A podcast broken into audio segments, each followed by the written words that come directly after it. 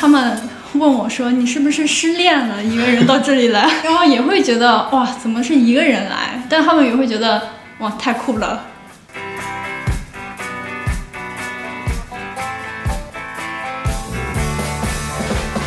里斯本的时候，我们还特地去住了当地的那个青年旅社，因为那个青年旅社号称是全欧洲第一，它每天都有各种各样的活动，然后每天都会就是组个一日团，然后就是说今天我们去有辆车发车去哪儿，大家报名，然后你就会发现来自各个国家的人，大部分都是单人的。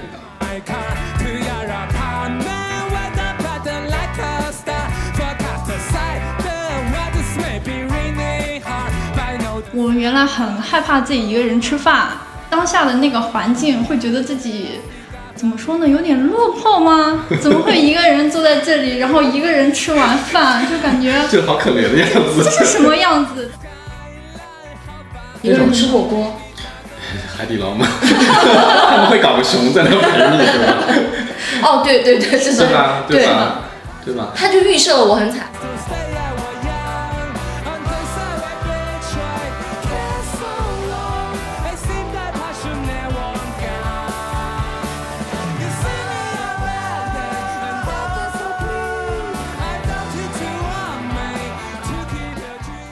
大家好，我是酸奶哥，这是新的一期酸奶哥聊天社。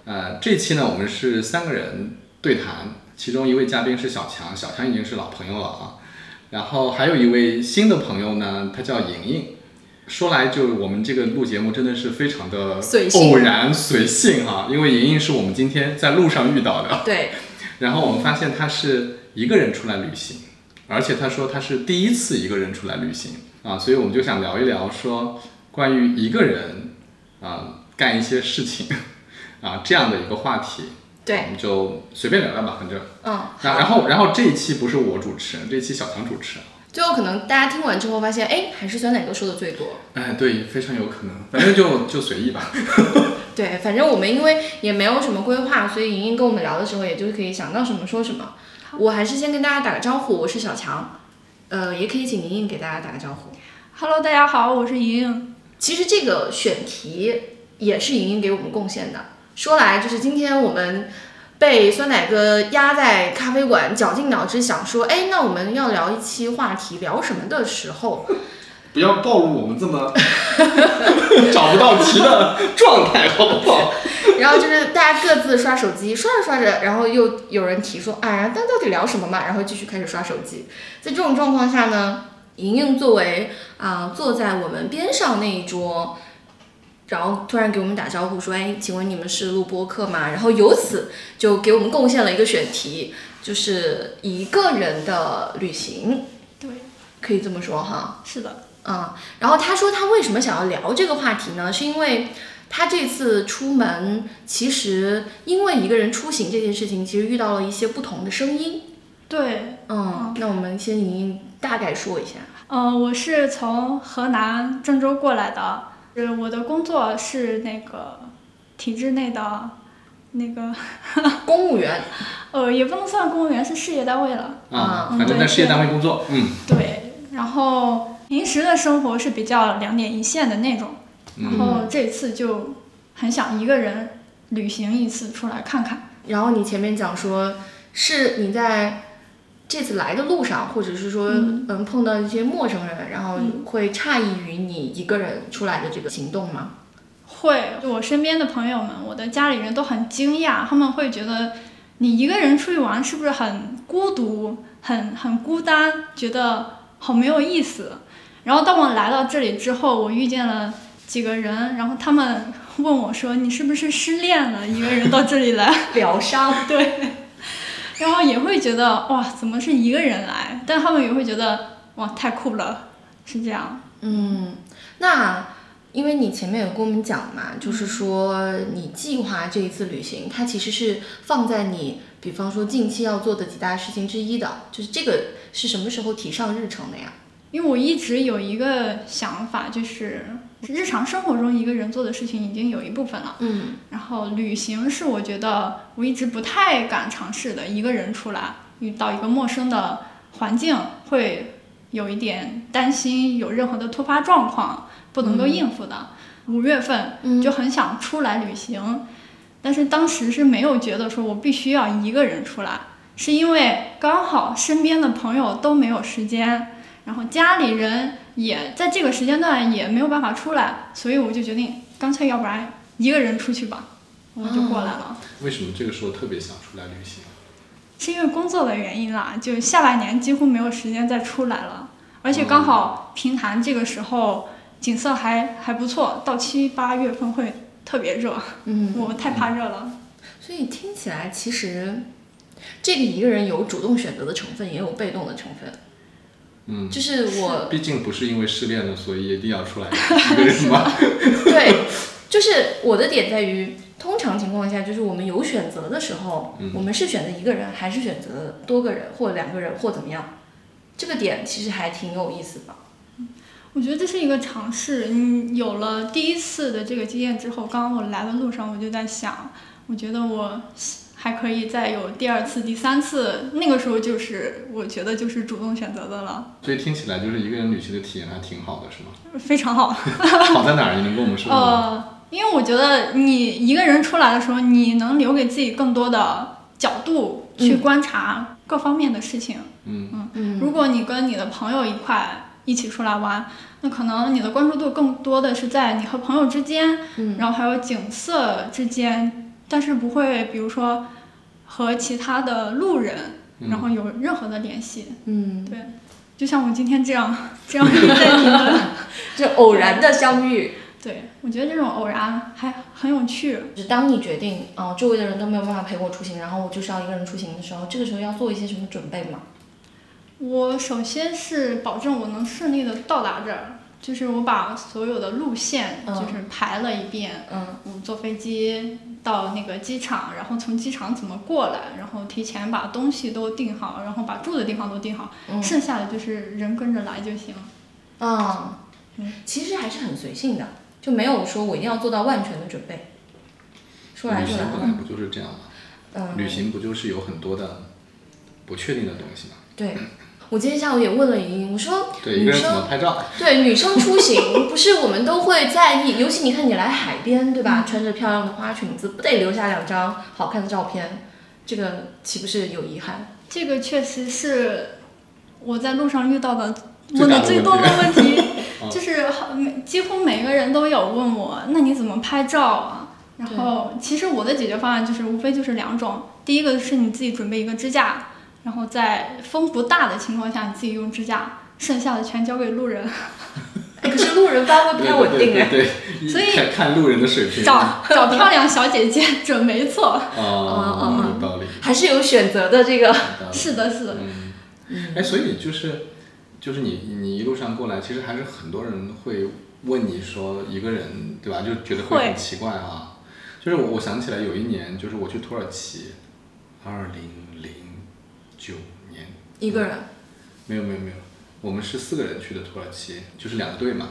然后在格雷梅就是看热气球的一个地方，就遇到了一个俄罗斯姑娘，就个子小小的一个俄罗斯姑娘。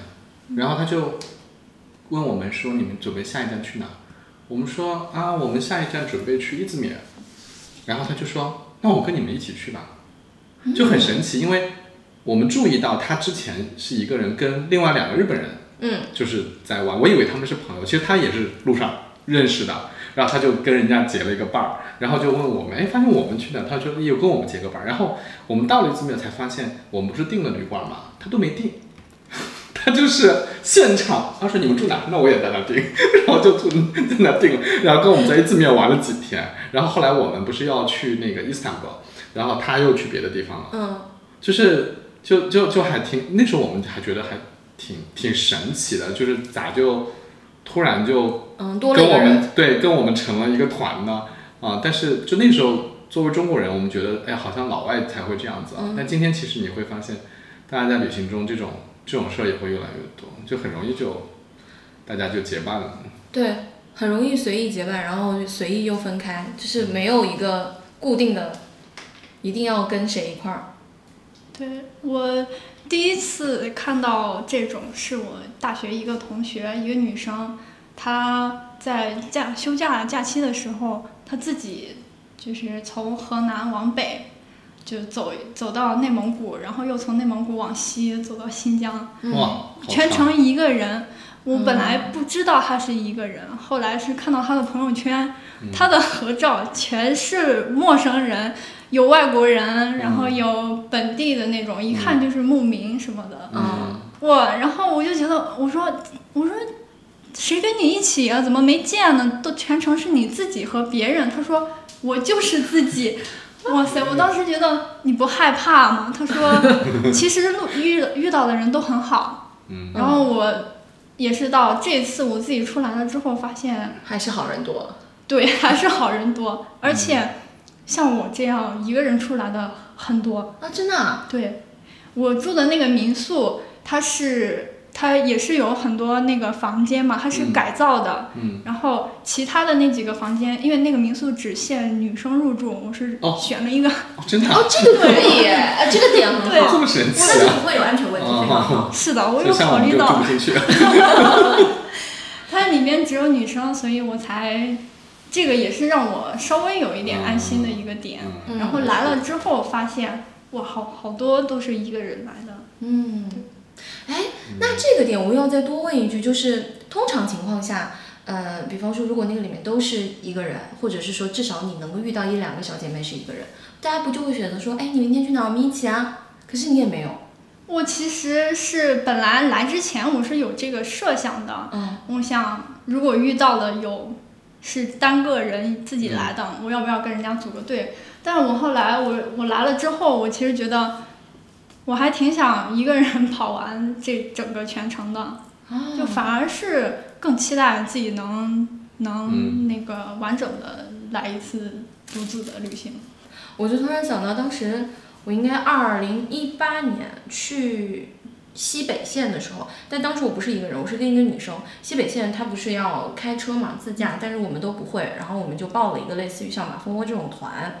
在那个团里面，因为它是一个7人座，所以后面应该还剩6个人吧。然后我就遇到一个男生，他当时就说：“哎，你们这种连走这种线都要2个人一起的，会有什么意思呢？”他说：“你就是应该要一个人啊，这样子你才会遇到不同的人，然后跟他们发生不同的交集。”听你这么讲，我就觉得说，我下次一个人报个团，或者是像你这样，讲不定我就可以遇到一个男朋友。就突然会觉得说，哎，好像是你还是要去组个团。没有，我觉得我觉得挺有意思。就我发现在这个观点上，我比你更年轻一点。那个就是，其实我们以前就是会，尤其是国外的时候，就是会特别，比如说青年旅社，对吧？对。国外青年旅社都是男女混居的，就是一间房，8张铺，这个上铺是个男的，下铺是个女的，就大家。对这种就首先大家感觉对安全性的问题完全没有问题的。第二就是非常习惯于这种临时搭伙，就是大家一帮人一起出去玩，然后其实明天就是拆伙，就不见了，对吧？就是这种特别多。然后我去里斯本的时候，我们还特地去住了当地的那个青年旅社，因为那个青年旅社号称是全欧洲第一然后就很有意思，就是他每天都有各种各样的活动，然后每天都会就是。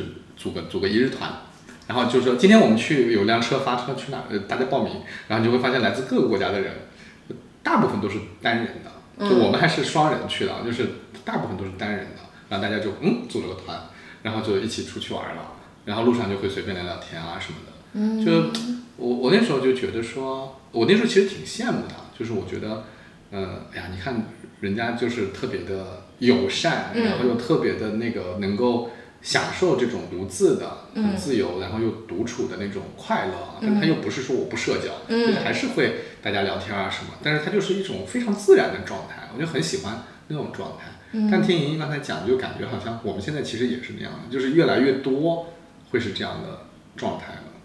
所以为什么单人旅行当时会被你写在一定要做的那个清单里面呢？什么时候写的？先问一下。其实没有太具体的时间节点，因为我是慢慢，然后感觉我需要一个人，就是一个人多做一点事情，然后感觉这样可以更加锻炼我一个人生活的这种能力也好。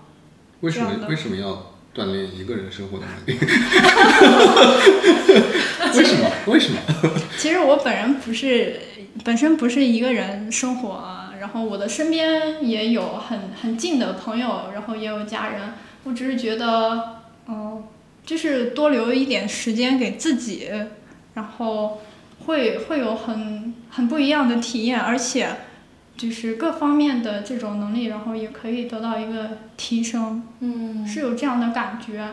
就是有很多时候，比如说你不开心了或者怎么着的，就是情绪上的，你好像第一时间我一定要找我的朋友倾诉什么的。但是其实我现在感觉，我以前是那样，我现在感觉我其实有能力去消化我的情绪也好，然后或者是有一些其他的心情也好，我发现好像大部分时候我也不是那么迫切的，我非要找一个朋友一定要倾诉一下，因为本身大家都挺忙的，都有各自的要做的事情。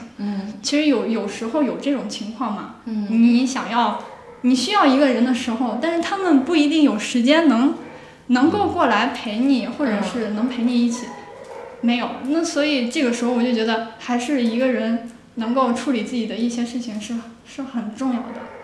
听起来这个成长跟他选择独自旅行一样，是被迫的，半被迫吧，就是你遇到了某些问题，然后你对吧返回来思考，因为感觉好像就是我以前是这样，但我现在是另外一个样子，然后中间可能有一个转折。对，比方说我的反馈得到回应，或者是我想要而没有的时候，我就被迫一个人。我原来很害怕自己一个人吃饭，但这个情况我觉得太常见了。就你当时在大学为什么会害怕一个人吃饭？我觉得尴尬，好尴尬呀！当时会觉得很尴尬，我自己坐在那里吃饭，我天哪，我怎么是一个人？怎么会是一个人？就是你相对应的是跟其他同学一起吃饭是吧？那个时候对，是这个意思吧？其实，在那个时候之前，我可能几乎都没有自己吃饭过，就是要么是朋友一起，要么是跟家人。就在外边的话，跟家人一起，那种很少自己。我其实对这个问题挺好奇的，所以那种尴尬是一种觉得自己没有融入群体的感觉吗？还是什么？也不算没有融入群体，其实你自己吃饭也不需要融入什么群体，只是当下的那个环境会觉得自己怎么说呢，有点落魄吗？怎么会一个人坐在这里，然后一个人吃完饭，就感觉就好可怜的样子。这是什么样子？当时是这样的感觉。是不是有那种鲜明的对比？比方说一个热闹的餐厅里面，至少都是两成群，不管是男或女，然后就我一个人在那儿吃。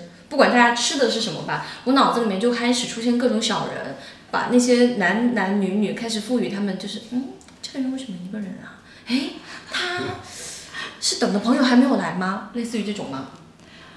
也会有一点，会看到别人，大家没有是一个人的，然后就更觉得我为什么是一个人？那什么时候这个尴尬或觉得自己好像很落魄这个感受转变了？等我感觉到我可以自己一个人吃饭的时候，我觉得很突然，就是可能突然有一天，也可能是那天心情好，然后自己吃个饭，觉得好像还行，还可以接受。然后后来就越来越多的，比如说也不是说非得吃个饭就要找朋友一起什么的。然后感觉这个就是通关了，就这一关过了之后，就下一关。对，有一种进阶的感觉，升级了。那这个时候会刻意在做什么事情吗？我其实有循序渐进吧，一步一步的。因为我觉得一个人吃饭之后，我还可以做更多的事情。我就一个人看病，我也去过，然后一个人体检。哎，你这个被列入当代青年，对，什么食彩实录第几集？不过说实话，我看到那些我也觉得。我不知道啊，就是每个人的体验不同啊。就像我这种，很早就一个人到上海来读大学，然后读完以后一个人工作嘛，那这种太常见了。就是你要去看病，你要去那个，你不都是一个人嘛？所以我其实看到这个的时候，我也在想说，难道大部分人都是一直有人陪的吗？就是他们，所以当出现这种情况的时候，他们会觉得很孤独。我也有这个想法，嗯，我也觉得，因为我之前其实没有太意识到这个事情，比如说这些事其实你一个人是可以的，当然也不是那种你要做个手术啊什么的，那还是需要有人陪，就是你普通的你去体检一下呀，或者去看个病，或者其他的那种日常生活中常见的，你看个电影也好，其实就一个人也是很正常的一件事。对，一个人吃火锅。海底捞吗？他们会搞个熊在那陪你，对吧？哦，对对对，是吧？对吧？对吧？他就预设了我很惨。我看到这种什么孤独十集啊这种东西的时候，我就在想，就是大家是觉得就是一定要长时间的都处在一个社交关系里面，要从别人身上获得陪伴里面获得能量吗？就是没有办法自己获得吗？这里面就有一个。应该是从前几年就开始循序渐进火起来的 MBTI 那个测试嘛，现在就是分 I 型人和 E 型人嘛，就是只有这两种人。所以有的人就是需要的，有的人就是不需要。对 ，E 型是需要外向的那种，感染。所以你是？我是 I 型啊，还都是典型的。本质上就是有可挖掘的特质。但我也是 E， 我是 E 型啊，我是非常强烈的 E 型啊，但是我也没关系啊，我可以。我完全可以享受一个人独处的时间。哦，我曾经是异性。哦，你转变了。对、哦，那个时候是真的受不了自己一个人，觉得好别扭，好难受。然后后来我很久没有测过，等我测的时候，他的题库都更新了。测完之后发现啊，我是I型人，然后发现哦。我也有看网上的那些就是解析之类的，然后发现哦，好，跟我现在确实很像，是的。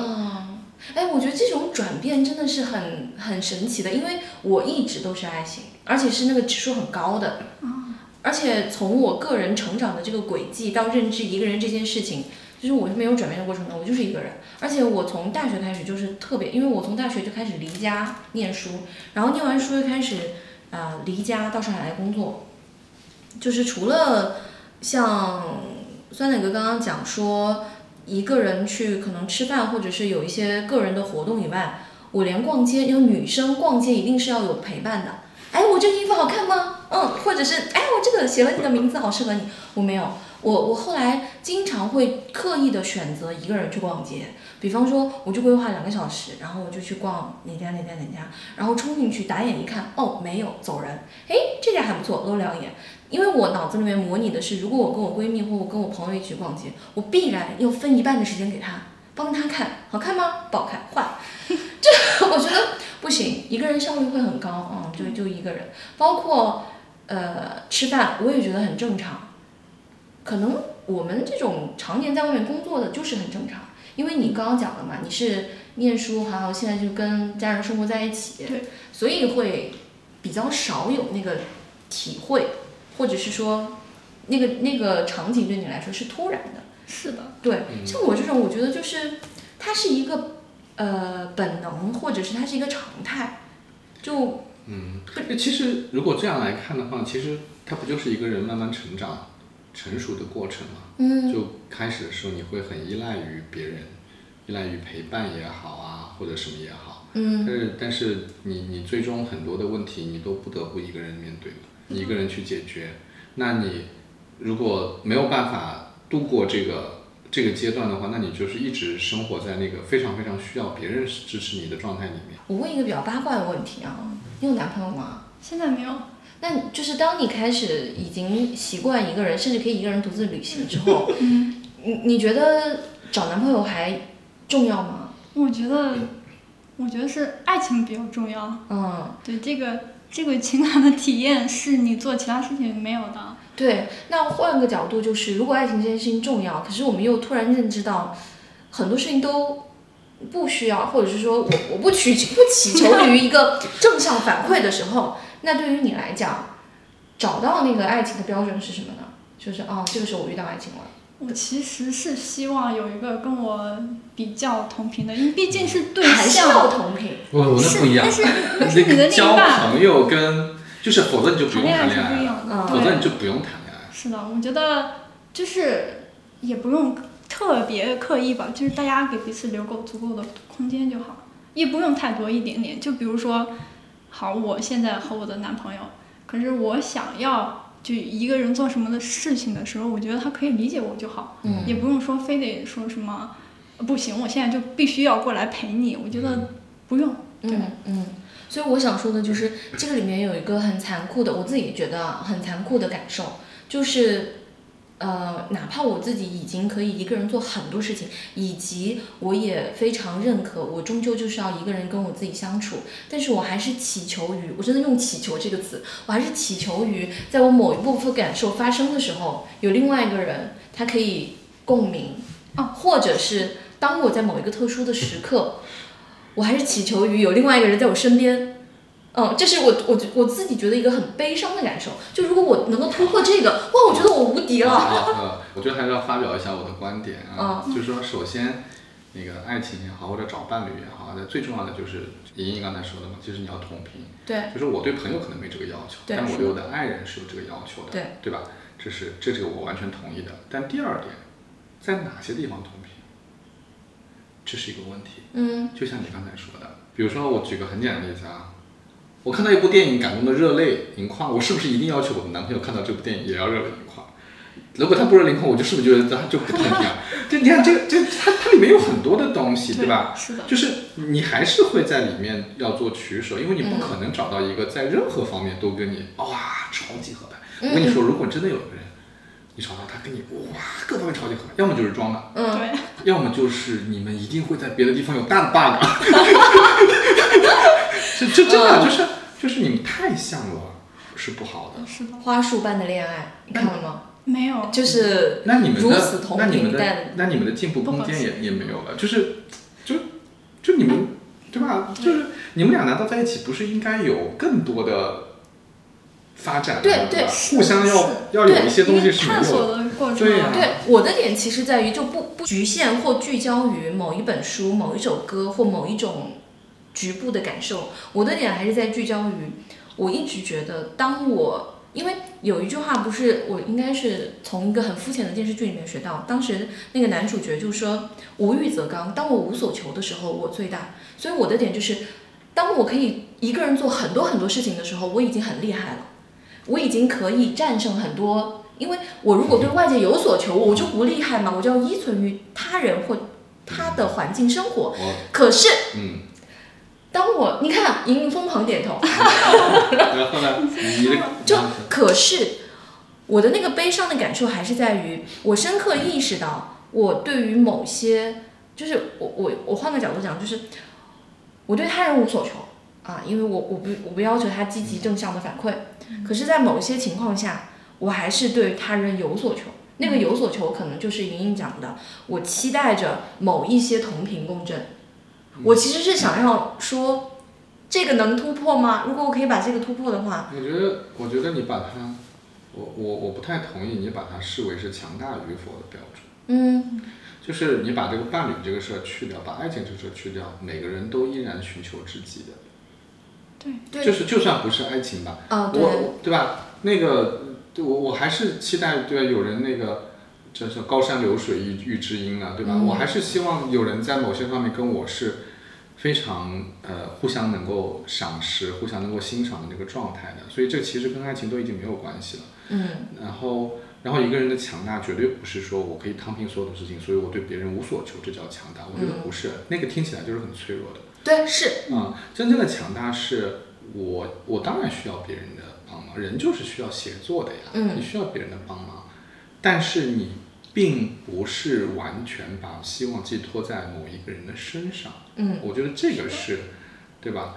就是拿我自己举例的话，我今天也依然会很开心，说跟我的伴侣之间，我们有一些东西，这么多年过去了，还是能想到一块去，你还是喜欢这种东西的，你会觉得我们俩对吧？是有很多连在一起的东西，但是。有很多东西不一样也没关系啊，就是你一定是在这个当中找到了那个平衡，但这个的确是用心来感受的，就是说你自己非常确定，非常确定。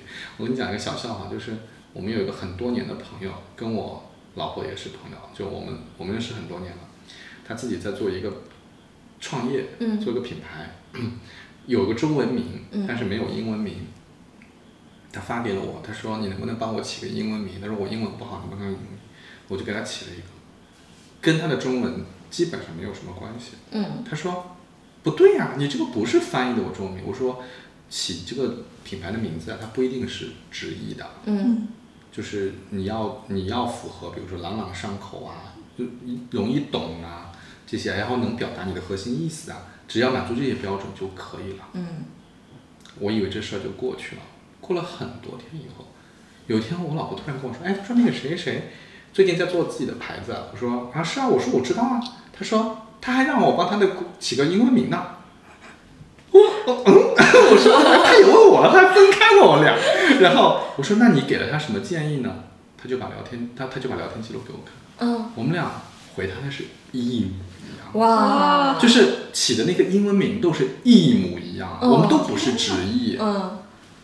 哦，这个就是很美好哎，是不是特别神奇啊？我那刻就觉得，天选之人，就你有那种命中注定。对，所以不管怎么样，我理解人类啊，他就是需要这种东西来印证的，对吧？对，需要给自己一个印证，再给自己一个印证，永远都需要这个东西。我同意你刚刚讲的那个点，就是说，如果我强调我不失望。我强调我永远可以得到正向的反馈，那其实是一种不够强大的表现。我自己觉得就是我最开始有这个认知，其实就是我意识到自己在习惯或者是享受一个人的时候，那也是一种收缩。就是当我把自己缩到足够小，那我不就对外界的所求足够小？可是后面我就觉得说，你要习惯于那些失望，或者是你要能够很好的承接那些失望，那可能你就慢慢的，那是一个真正的正向的成长。因为一个人其实是有两个发展方向的，就一个方向其实是说，因为我没有办法，就是比方跟人好好相处，我每次都觉得我铩羽而归。然后另外一个就是我社交也可以，然后我一个人也可以。我觉得那个后者其实是我真的好好的能够跟自己相处了。我以前会特别羡慕，就是有的人他会有很多朋友，就好像身边有源源不断的朋友，到哪里都有朋友。我以前觉得哇塞，这样感觉好好呀。可是后来我就自己体验过，才发现要联系那么多人，真的好累，对，会很累，而且。就是有一部分人可能你们的交集就那么短，就比如说刚酸奶哥说的那种，你的同事，对，我以前会很失落。如果比如说我们不在一起工作了，然后这个朋友会慢慢的远离我，然后后来就你会慢慢接受，然后就不再失望。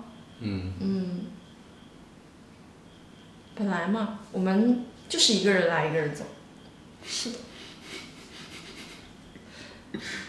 没有，我觉得你啊，就是小强怎么遇到我了？我们因为你其实刚才有很强的表达嘛，就是我的观点其实是很简单的，就是你就是有两个部分，一个部分叫做你自己对自己的确信，觉得自己有足够的安全感，然后能够应对很多的事情，这个我觉得是一定是我们追求的东西，但是我们也追求因为人的。天然的属性嘛，就是你追求跟别人的连接，对，而且你追求高质量的连接，对吧？就低质量连接连不连也无所谓吧，对吧？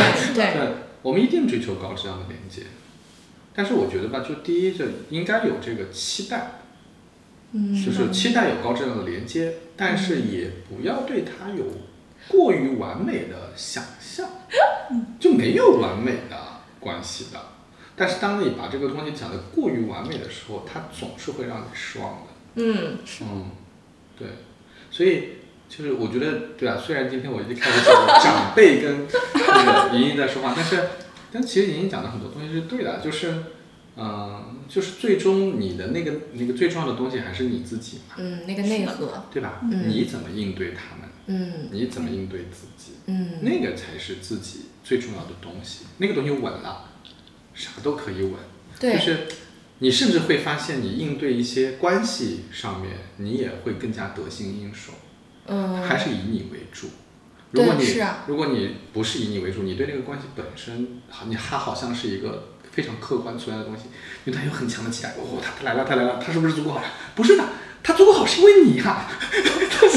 他不是，哇，他足够好，来了来了，为什么我等不到？为什么我等不到？不是这样的，是你在打造出来的，是你把它造出来的。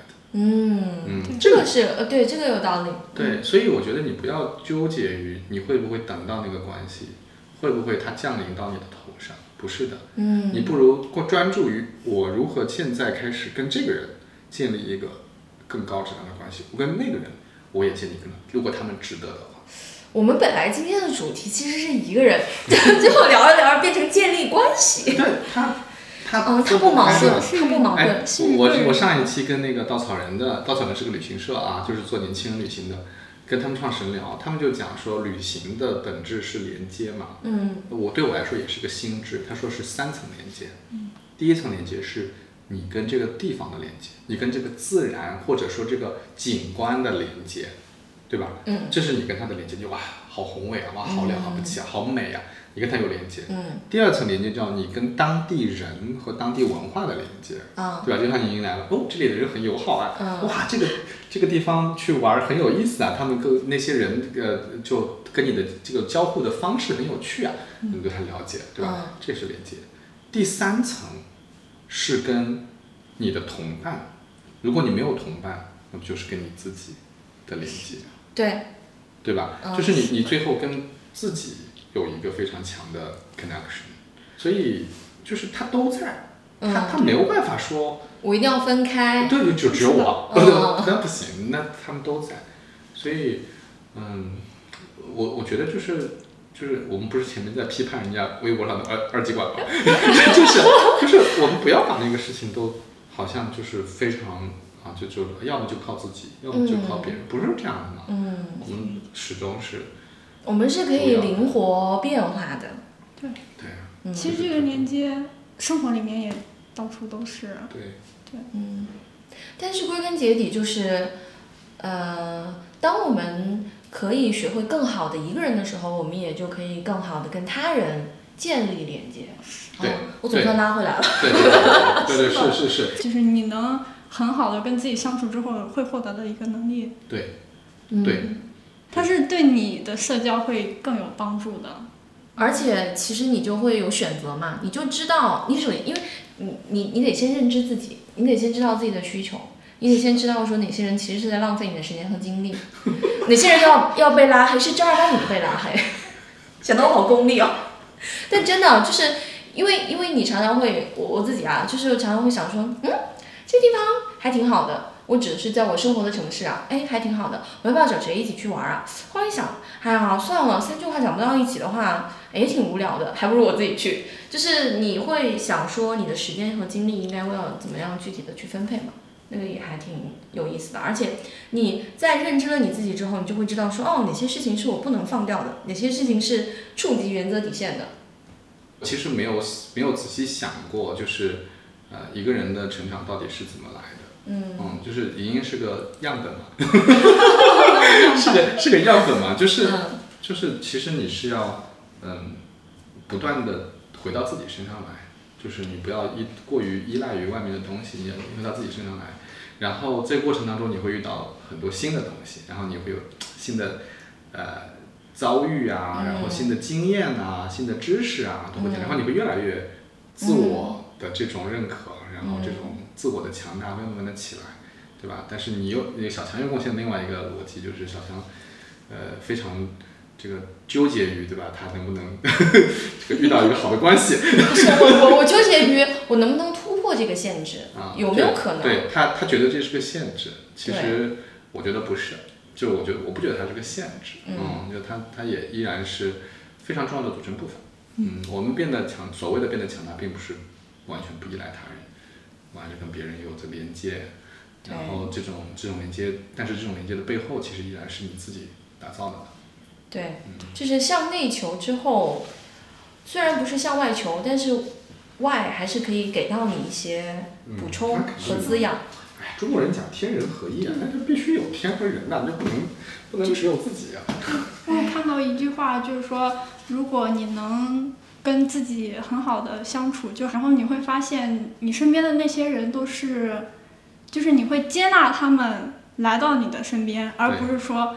我渴求，我说我需要，我好需要这个朋友，我好需要那个朋友，就是不是向外探寻的，就是你可以接受他们过来你这里。对，嗯，对对，特别好。你看这个现在年轻人多厉害。好，那今天那个谢谢莹莹，谢谢小霞，好，祝你那个继续玩得开心，祝你的旅行不管是一个人还是几个人都玩得开心。谢谢你们邀请我参加这个节目。好的，谢谢，谢谢好，谢谢拜拜，拜拜，拜拜。